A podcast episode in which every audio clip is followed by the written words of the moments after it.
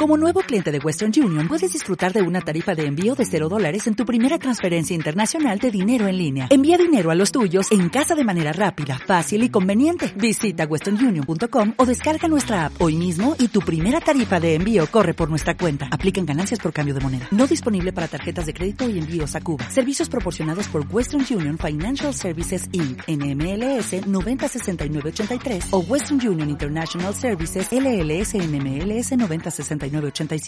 Durante todo este mes hemos eh, hablado y hemos querido enfocarnos en solamente una cosa, de que toda esta época, todo este tiempo se trata de quién, de Jesús. Y a veces nosotros perdemos ese enfoque de que todo lo que sucede en esta época es por Él. Y, y todo lo que sucede a nuestro alrededor eh, nos gana con toda la locura de lo que es la Navidad. La, eh, eh, ya mañana es lunes veinticuatro, hay que preparar la cena y quién va a tener en casa invitado y lo que vamos a hacer y qué vamos a cocinar. Y el, domi- el martes que es veinticinco y nos termina haciendo perder el verdadero enfoque que es Jesús.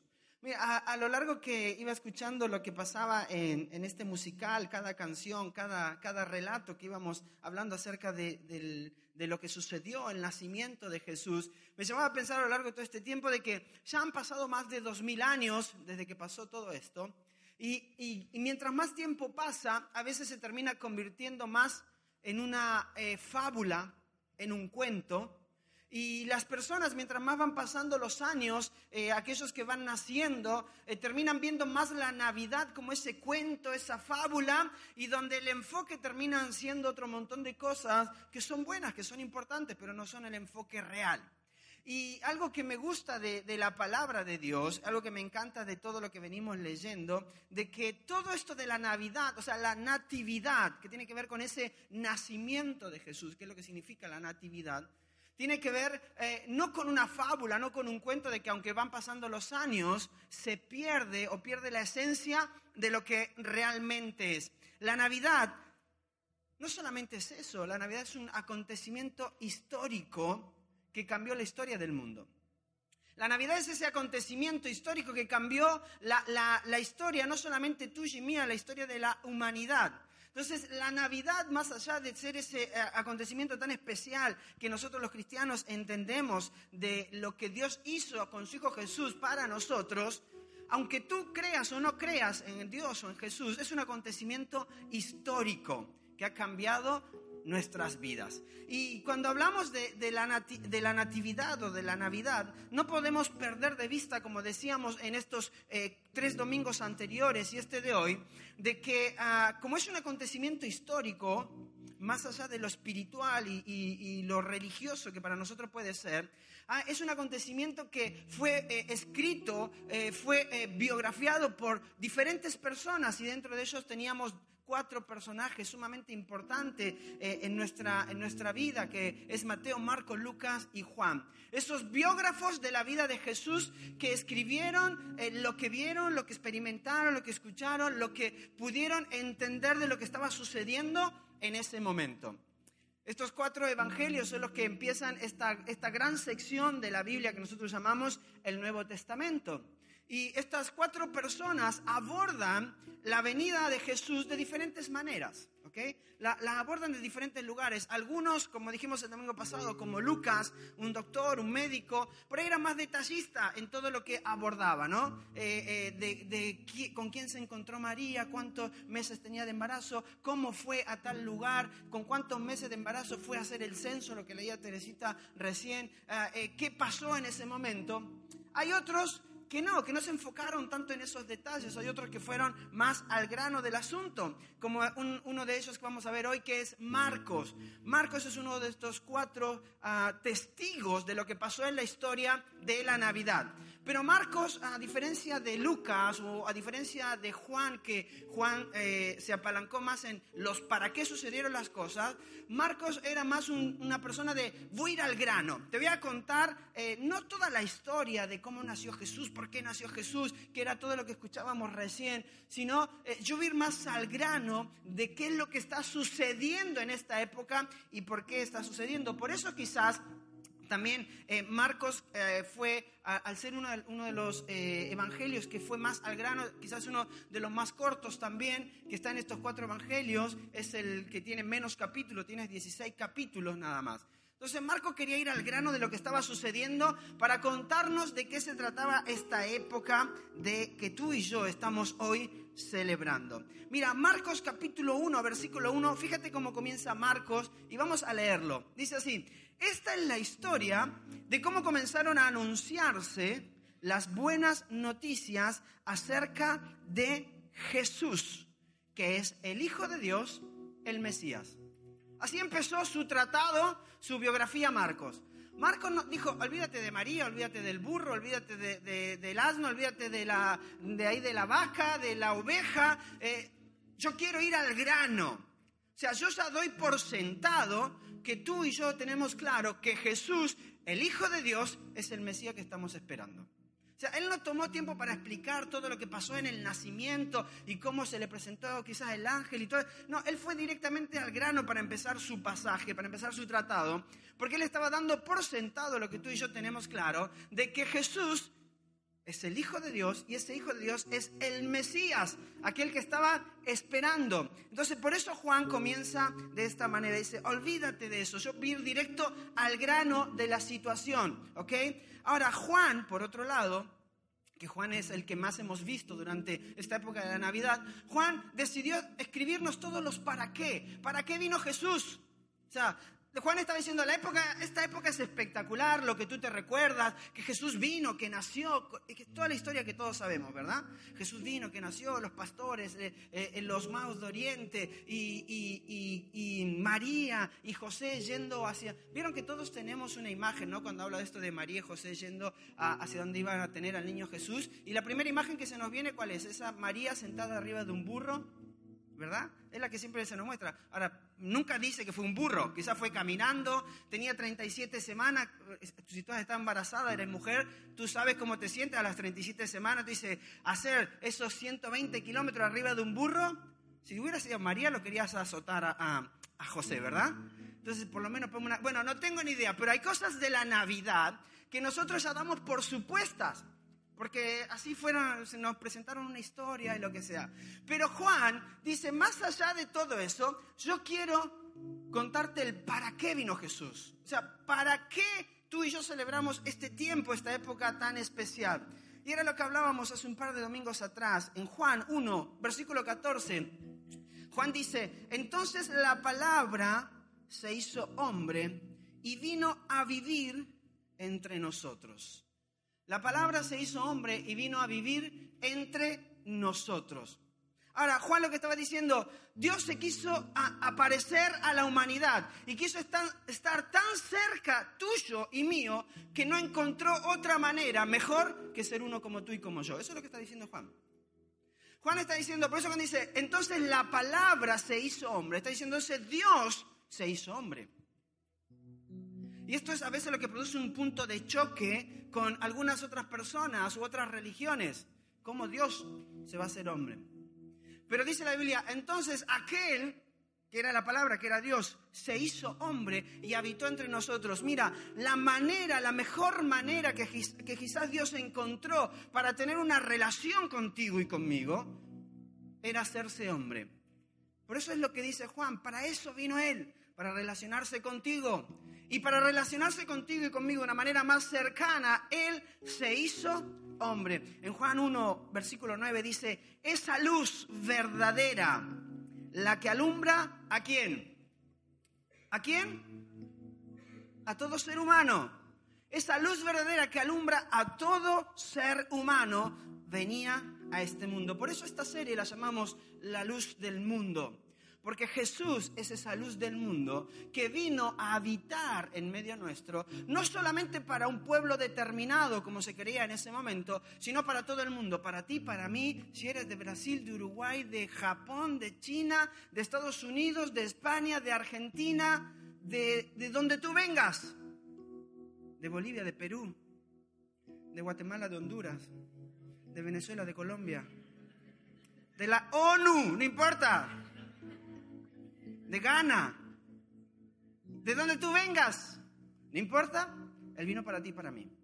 Y eso es lo que está diciendo Juan. Esa luz habitó, vino a alumbrarnos a todo ser humano. Y cuando hablamos de esa luz del mundo, estamos hablando de eso, de que la luz de Jesús vino para ti, para mí, no importa tu color, no importa tu nacionalidad, no importa el lugar del mundo donde hayas nacido, esa luz del mundo que es Jesús vino a nacer para ti y para mí. De eso se trata la historia de la Navidad, pero a veces van pasando los años, y quizás a ti te ha pasado, y a veces la gente que está a tu alrededor, que quizás no conoce tanto de Dios, termina viéndolo como un lindo cuento, como una linda fábula. ¡Qué linda la historia de la Navidad! ¡Qué bonito el niño ahí! Mira, eh, me encanta eh, cuando a veces hacemos de la Navidad todo lo que está alrededor y opaca el verdadero... El verdadero significado de la Navidad, porque eh, simplemente miro mi ciudad, que es Valencia, porque yo soy valenciano por adopción, pero a veces miro mi ciudad. Y cuando yo llegué hace un par de años en, en, en, en el ayuntamiento, ¿tú qué tenías? Un Belén. No sé si tú te recuerdas de Valencia hace unos cuatro años atrás. El centro de la, de la Navidad en esta ciudad, tú ibas ahí al, al ayuntamiento y era un Belén, la natividad. Pero hoy tú vas y ¿qué tienes? Un Valen York, ¿no? Tu, un, una, una, una pista de patinaje, tu gran arbolito. Y el Belén, si vas y lo encuentras por allá cerca de no sé dónde, o en el eme ene cuatro al subir el ascensor. Y hemos perdido el verdadero sentido de la Navidad. Y creemos de que, ah, bueno, como pasó hace tanto tiempo, ya quizás ni, ni es fiable esa historia. Y, y nuestros, nuestros niños o, o aquellos pequeños que van creciendo, van creciendo con más. La Navidad se trata de un viejo gordito, canoso, lleno de barba, con gorrito, y que viene Navidad y me trae regalos. La Navidad se trata de otras cosas sin entender el verdadero significado de... Pero tú y yo somos responsables de mantener vivo el verdadero significado de lo que es la Navidad, de lo que es esa natividad de que ha venido un Salvador. Ahora... me encanta Juan, porque Juan sigue hablando en Juan capítulo uno, versículo dos, dice: «Mas a cuantos le recibieron, a los que creen en su nombre, les dio el derecho de ser hijos de Dios». A los que creen en Él, esto quiere decir a los que pusieron su confianza, a los que depositaron su fe, a los que depositaron toda su confianza en Él. O sea, yo creo que Él es el Hijo de Dios. Y eso es lo que tú y yo tenemos que preguntarnos en esta Navidad. ¿Yo creo que Jesús es el Hijo de Dios?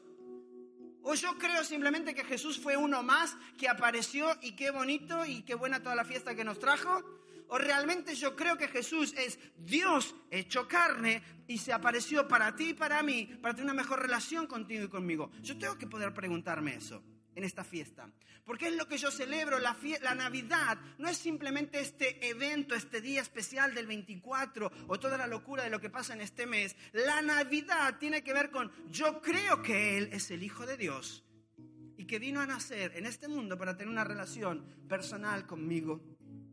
Esto está diciendo Juan, aquellos que pusieron la confianza en Él. Pero fíjate lo que dice más adelante, ¿sí? Y aquí está otro de los grandes para qué de Juan. Juan capítulo veinte, versículo treinta y uno. Pero estas cosas se han escrito. ¿Qué cosas? Si tú lees Juan atrás, está hablando de todos los milagros que sucedieron, todos los milagros que hizo Jesús. Y está diciendo, pero estas cosas se han escrito para que ustedes crean que Jesús es el Cristo, el Hijo de Dios. Y para que al creer en su nombre tengan vida. Ahora, Juan no le estaba hablando a muertos. Juan estaba escribiendo a personas vivas como tú y como yo. Entonces, ¿cuál era el sentido de decirle para que crean y tengan vida?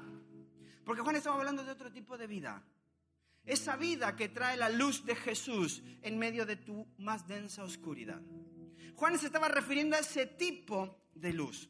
Juan está diciendo para que depositemos nuestra confianza en Él y para que mediante ese acto de creer tengamos vida por medio de Él. Mira, y de aquí, de este pasaje, sal, sale algo que quizás nosotros profesamos como iglesia. Y lo que quizás tú profesas como cristiano evangélico, como cristiano católico, de aquí sale esto, lo que está diciendo Juan. Jesús es nuestro Salvador personal.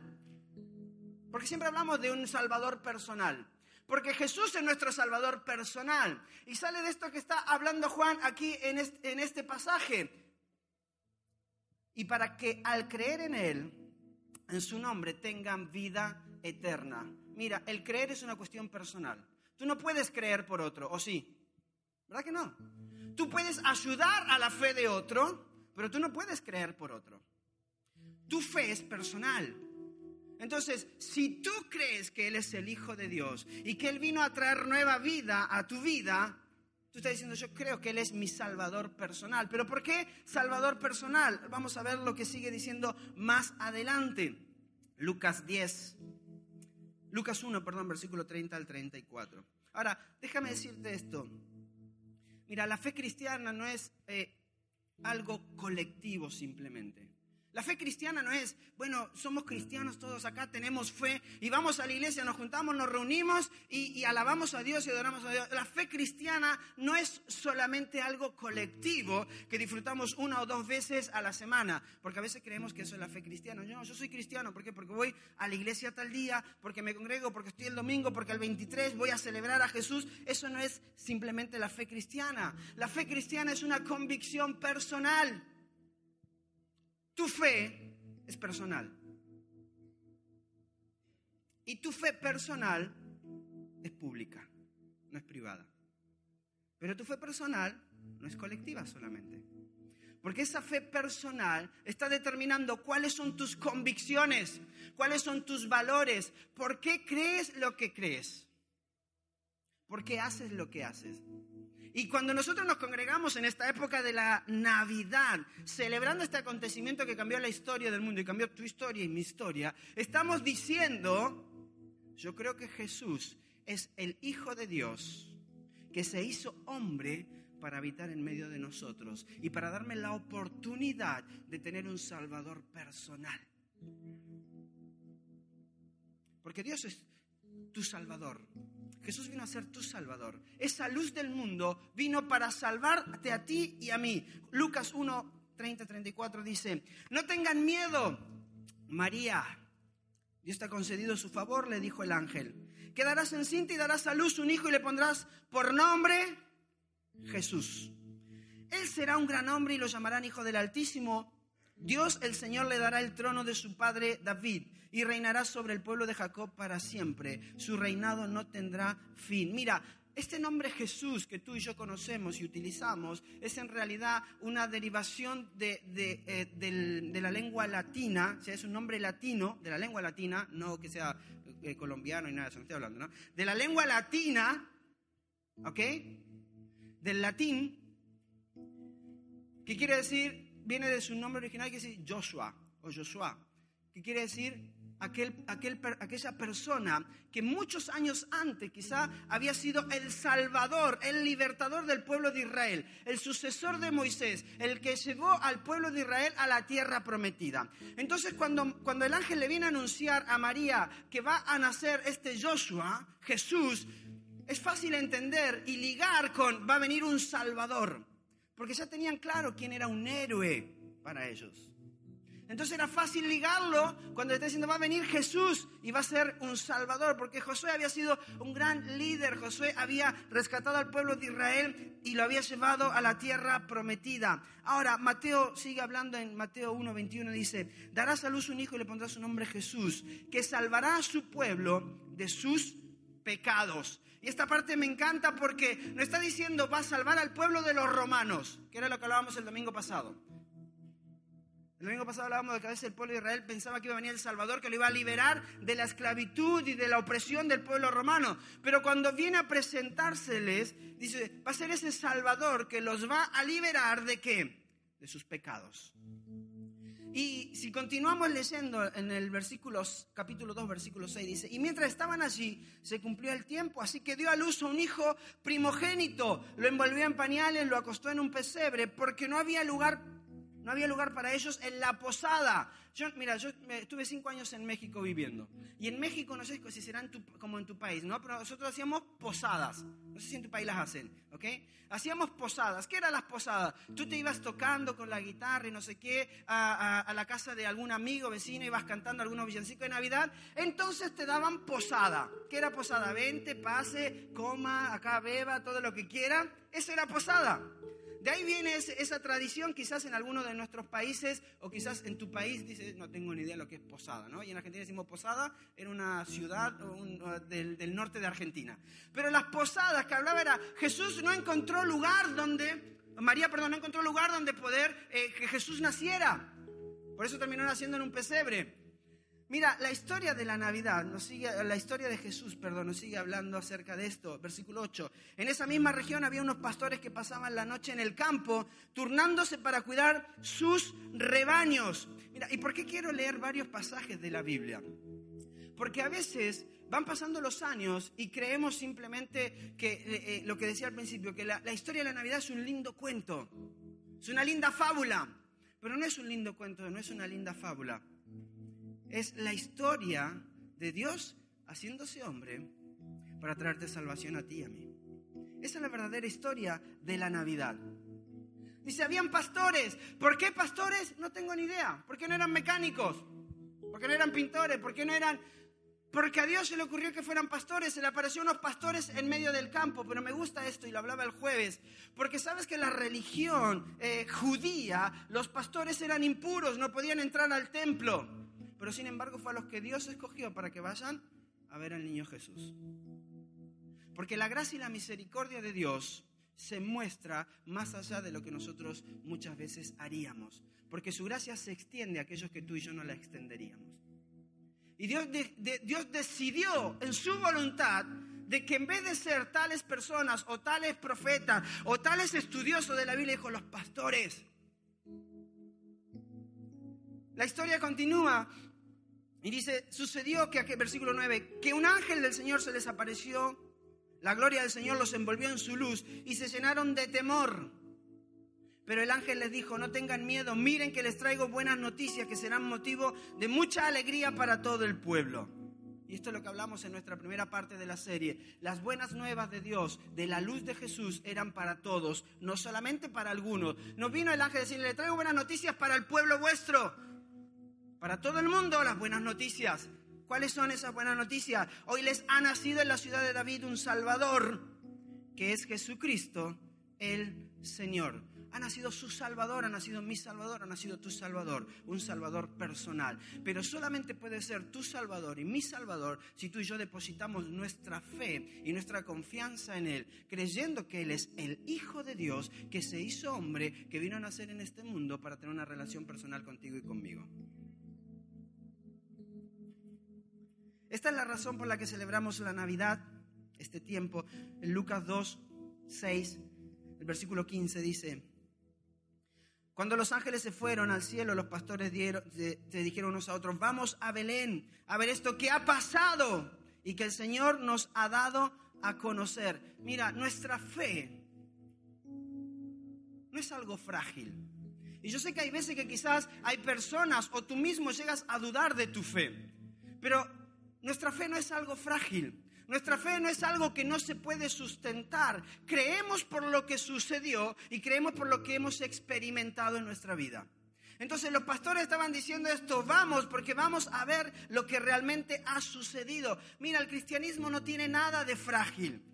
Y cuando tú lees estos pasajes, Mateo, Marcos, Lucas y Juan, si bien cada uno lo aborda de una manera diferente, es normal en cuatro testigos de una situación. Sería muy raro que tú fueras a un juicio a testificar y los cuatro que testifican en ese juicio digan exactamente lo mismo. ¿Sabe qué diría el juez?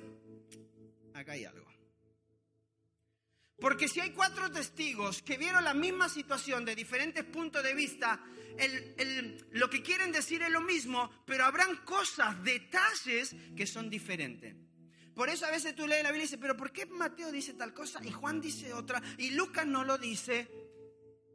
Porque eran testigos de lo que estaba sucediendo. Y nuestra fe no es una fe frágil, porque algo pasó, porque algo quedó documentado. Mira, no hay ningún documento histórico que tenga una cantidad tan grande de manuscritos pegados al original como la Biblia.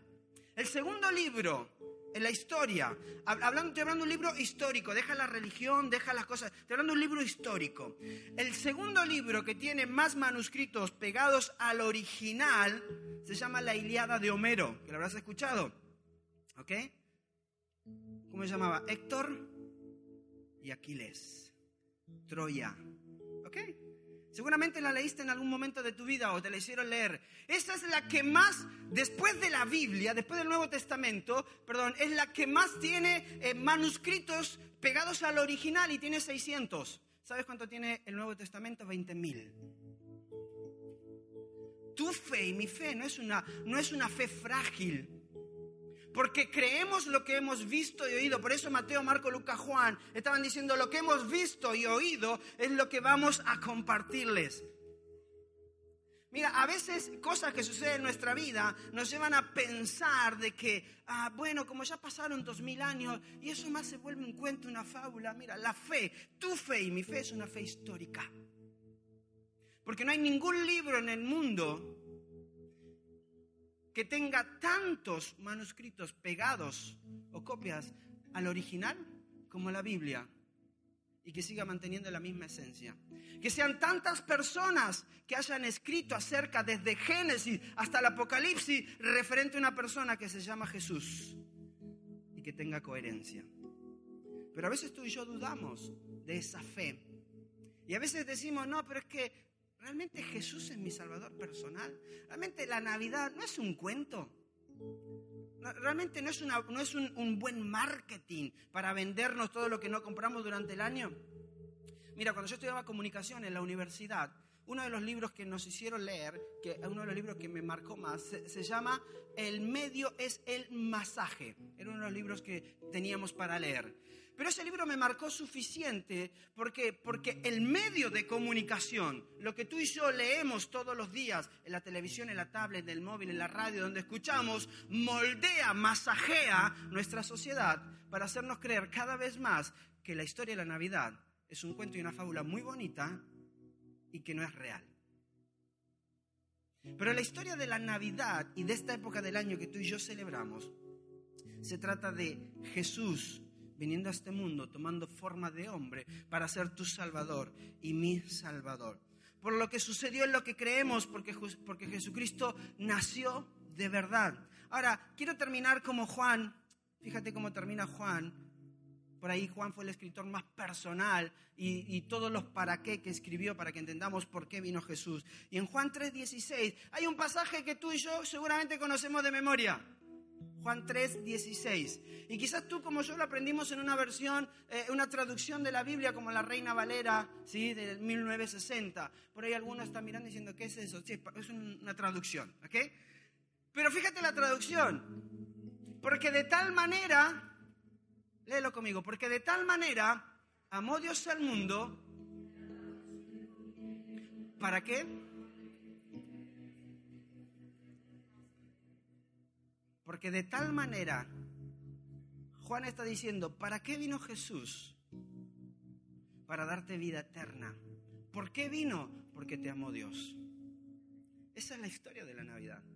La historia de la Navidad es que Jesús es la luz del mundo, pero es tu luz personal, que brilla en medio de la más densa oscuridad, que Dios te amó tanto y que Dios me amó tanto, que decidió tomar forma de hombre a través de su Hijo Jesús para habitar entre nosotros y decirte, yo quiero tener una relación personal contigo. Mira, esto es lo que diferencia nuestra fe de muchas otras religiones, que tú puedes tener una relación personal con Dios, no una relación distante, que Él está allá y que algún día te transformarás en, en tal cosa. Y que algún día no, no, no, Él quiere tener una relación contigo personal todos los días, hoy, mañana, pasado.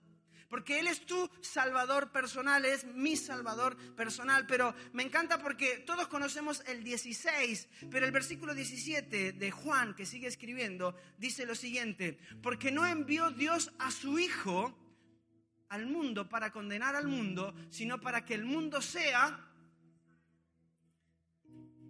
Juan es espectacular, dice, Jesús es tu Salvador personal. Es la muestra del amor de Dios a ti y a mí. Ahora, tú quieres tener esa relación personal con Él. No me lo quites, déjamelo, Johnny, por favor. Tú quieres tener esa relación personal con Él. Tienes que creer que Él es el Hijo de Dios. Pero hay, una, hay, hay algo más interesante y más espectacular en este pasaje, que dice que Él no vino a este mundo para condenarte, sino para salvarte. Jesús vino no para decirte todo lo malo que tú y yo ya sabemos que tenemos, Porque tenemos cosas malas, ¿verdad? Y los demás me están mintiendo. Todos tenemos cosas malas. Tenemos cosas que cambiar todos los días. Pero Jesús no vino a decirte, no, porque haces esto mal, porque estás aquello mal, porque no mal. Jesús vino a decirte, yo vengo a ser tu salvador personal. ¿Cómo puedo ser tu salvador personal si tú crees? Porque yo soy la luz que viene a iluminar la oscuridad de tu vida. Porque cuando tú aceptas, yo acepto a Jesús como mi salvador personal, por consecuencia, mi vida es transformada. Naturalmente mi vida es transformada. Porque Dios me ama y me acepta tal como soy. Pero Él quiere que yo vaya madurando constantemente, que vaya creciendo y que vaya aprendiendo a caminar según sus principios y dejar que su luz ilumine mi vida y, como dijimos el domingo pasado, que mi luz que refleja a Él ilumine la vida de otros. De eso se trata la historia de la Navidad. Mira, la Navidad se trata de un acontecimiento histórico que ocurrió por una sola razón, no para condenarte, sino para salvarte. Eso se trata de la Navidad, un acontecimiento histórico para que tú y yo fuéramos salvos. Mira, el cristianismo no es una fe frágil. El cristianismo es una fe histórica.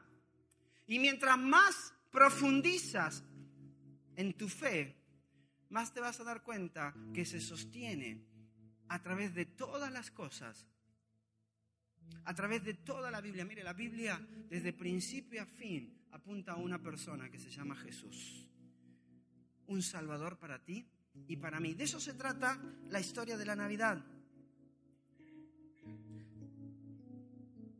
Mira, quizás tú y yo estamos buscando la salvación en un lugar equivocado, o, o como hablaba estos días con una persona, no, que busqué el sentirme eh, realizado, esto en aquel lugar, en aquella religión, hice aquello otro, o creemos de que el asistir un día especial como hoy a la, a la iglesia es como que wow, sí, porque estoy redimiéndome por todo. Y no, quizás tú y yo estamos buscando la salvación en un lugar inadecuado, la estamos buscando a través de las obras. Voy a hacer tantas cosas buenas ahora en Navidad para que cuando comience el año entre desde cero, bien lavaditos mis pecados, ¿ok? Pero no es así. El, el, el, la, la salvación a tu vida y mi vida no viene por las buenas obras. Dijimos el domingo pasado, las buenas obras son fruto, resultado, producto de la relación que yo tengo con Dios personal. Y esa relación de amor me lleva a, a, en mi vida a cambiar, me lleva en mi vida a ser cada día una mejor persona. Pero el evento de la Navidad se trata de ese acontecimiento histórico y, y no se trata del lugar donde estés buscando, porque no es un lugar, no es un programa, no es una píldora. Aquellos que a veces estamos haciendo algo para bajar de peso, como vamos a hacer ahora después de Reyes. Ayer estaba escuchando las noticias que decía, la media que subimos de peso entre estas fiestas de Navidades y Reyes es tres y medio a cinco kilos. Digo, bueno, algunos se suben un poquito más, otros un poquito menos, otros se los cogen todos, o no los cogemos todos. Pero a veces buscamos como esa píldora, ¿sí? M- mire, vamos a ser sinceros, ¿no? ¿A cuántos nos encantaría tener una píldora? ¿Se acuerdan de, del chapulín colorado? ¿Sí? La chiquitolina tomaba el chapulín, ¿no? Ok, los que somos más antiguos de la vieja escuela nos acordamos. ¿A cuánto nos gustaría tener esa píldora que me dice, wow, tengo tal problema? No te preocupes, tómate esta píldora, pum, y se acabó el problema. No, no, me voy a comer la vida en, en Navidad, en Año Nuevo, en Reyes, pero no te preocupes, el siete de Reyes me tomo tres pastillitas de esta y en febrero estoy noventa sesenta revienta, ¿no? Porque creemos a veces que la religión es así, que Dios es así con nosotros. Buscamos la salvación en un lugar, en un evento. No voy a ir a la iglesia porque la iglesia va a ser salvo. No, la iglesia no te va a salvar. Una persona que está en esta iglesia no te va a salvar. Y a veces estamos buscando la salvación en lugares equivocados. Y no está mal ese anhelo, ese deseo de querer encontrar eso. Pero te voy a decir algo. La salvación, la respuesta a tu insatisfacción personal es una persona y se llama Jesús. Porque Él es tu salvador y mi salvador personal. Porque siendo Dios, se hizo hombre. Para tener una relación personal contigo y conmigo. Y para salvar, como decía el relato que nos leía Tere hoy, al mundo de sus pecados. Esa es la verdadera historia de la Navidad. No es una fábula, no es un cuento, es algo histórico que cambió tu vida y que cambió mi vida y que la va a seguir cambiando durante los próximos años si tú y yo nos atrevemos a tener esa relación personal, creciente y continua con Él. Mira, quiero terminar con esta, con esta frase. Mira, la Navidad se trata de Dios haciéndose hombre para convertirse en tu Salvador personal. Si hay algo que tú tienes que tener en cuenta de esta Navidad, es que la Navidad se trata de Dios haciéndose hombre para traerte salvación. La salvación no la vas a encontrar en una penitencia. ¿Sí? Si has sido criado quizás en un contexto eh, católico como era mi familia, quizás tú decías, bueno, no, voy a hacer tales penitencias porque así voy a obtener la salvación. Pero yo quiero decirte que no, la salvación no se obtiene de esa manera. La salvación no se obtiene con cuántos regalos hayas regalado esta Navidad. O si esta Navidad hiciste tu mejor esfuerzo para ir a, a, a servir con los ancianos o a servir un café o a trabajar en algo social y te involucras. No, no, la Navidad no se trata de eso. La salvación no se trata de eso. La Navidad se trata de Dios haciéndose hombre para traerte salvación. El único que puede traer luz en medio de tu oscuridad es Jesús. Y yo sé que todos los que estamos aquí presentes necesitamos la luz de Dios en nuestra vida. Todos necesitamos la luz de Jesús en nuestra vida. Todos los que estamos aquí presentes sentados necesitamos ese Salvador personal. Porque esa insatisfacción que tú y yo tenemos y buscamos llenar en diferentes lugares nunca va a llegar, ni va a llegar la chiquitolina del chapulín colorado para tu vida. Lo único que va a llegar es Jesús diciéndote, como decía Juan tres diecisiete, yo no vine a condenar al mundo, sino vine para que él fuera salvo a través de mí. Te está diciendo, yo sé tu condición, yo te conozco, pero yo no vine a recalcar tu condición, yo vine a darte una nueva oportunidad. Ese es el verdadero significado de la Navidad. Y aunque pasen miles de años, y aunque los medios y la sociedad cada vez más nos quieren hacer sentir que esto es un cuento, una fábula, tu fe tiene un peso histórico. Tu fe tiene un peso histórico. ¿Por qué no te pones de pie conmigo?